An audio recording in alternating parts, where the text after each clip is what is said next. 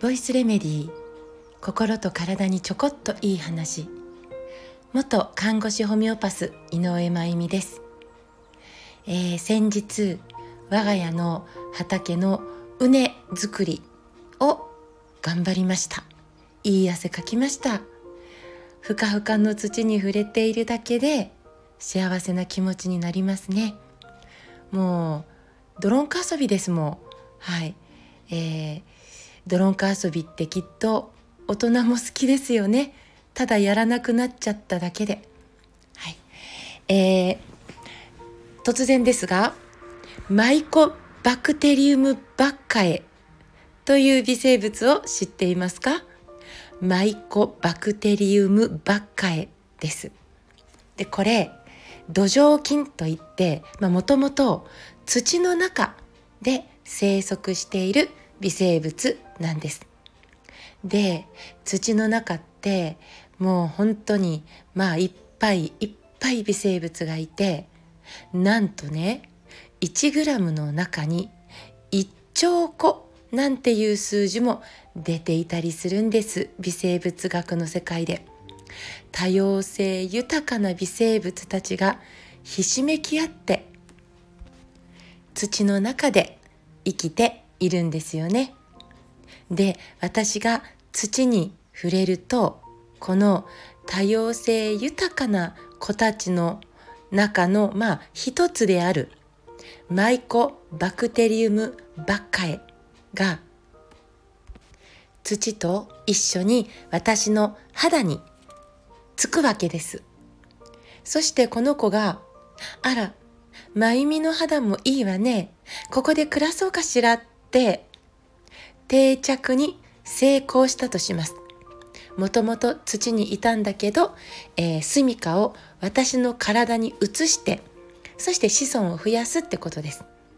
そうすると、どういうことが私に起こるかというと、これアメリカの政治大学の研究によるんですけど、抗炎症効果、抗うつ効果、学習能力の向上にこのマイコバクテリウムバッカエが関与していることが明らかになったんです。すごくないですか？炎症にちゃんと抵抗する力、えー、今うつ人口多くなってますよね、えー、抗うつ効果。そして学習能力向上ですよ。もうぜひ来てほしいわけです。さらに月歯類。まあ、月歯類っていうとネズミちゃんになるんですが、まあ、ネズミちゃんの研究ではこのマイコバクテリウムバッカエがセロトニンというホルモンの生成に関わっていることまで分かりました。まあねネズミちゃんと人間は変わらないんです。そんなに。だから人間でも同じことが起こっていると思います。でセロトニンというホルモンなんですけど本当に本当に大切なホルモンで私たちの感情がとんがったりへこんだりした時にとんがりすぎないようにへこみすぎないように調整をしてくれるまさにクオリティオブライフに欠かせないホルモンです。それをですよ、微生物である。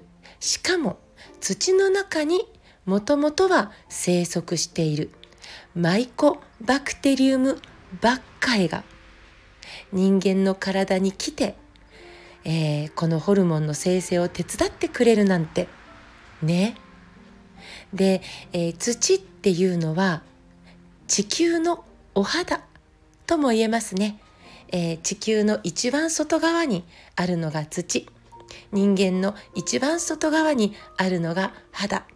なので、えー、地球のお肌、えー、なので地球とのスキンシップは土に触れるっていうこととも言えます。この地球のお肌に生息している微生物から好かれる体でいられたらいいですね。そしてこの体に来て定着してもらえるように今日も、えー、土に触れる機会を作っていきましょう。気温もポカポカと、えー、畑仕事やガーデニングが楽しい季節になりましたよ。さて、えー、もうすぐ月末で終わっちゃいますよというのが私の臓器シリーズの、えー、動画販売。4月は脾臓と肝臓。これ4月末日までとなっておりますので、えー、関心ある方はぜひお急ぎください、えー、5月からは腎臓と肺に入れ替わりますからぜひぜひ、グッドアースさんのお店を覗いてみてくださいね。えー、コメント欄、いろいろ見てみてください。今日も最後まで聞いてくださってありがとうございます。また明日お会いしましょう。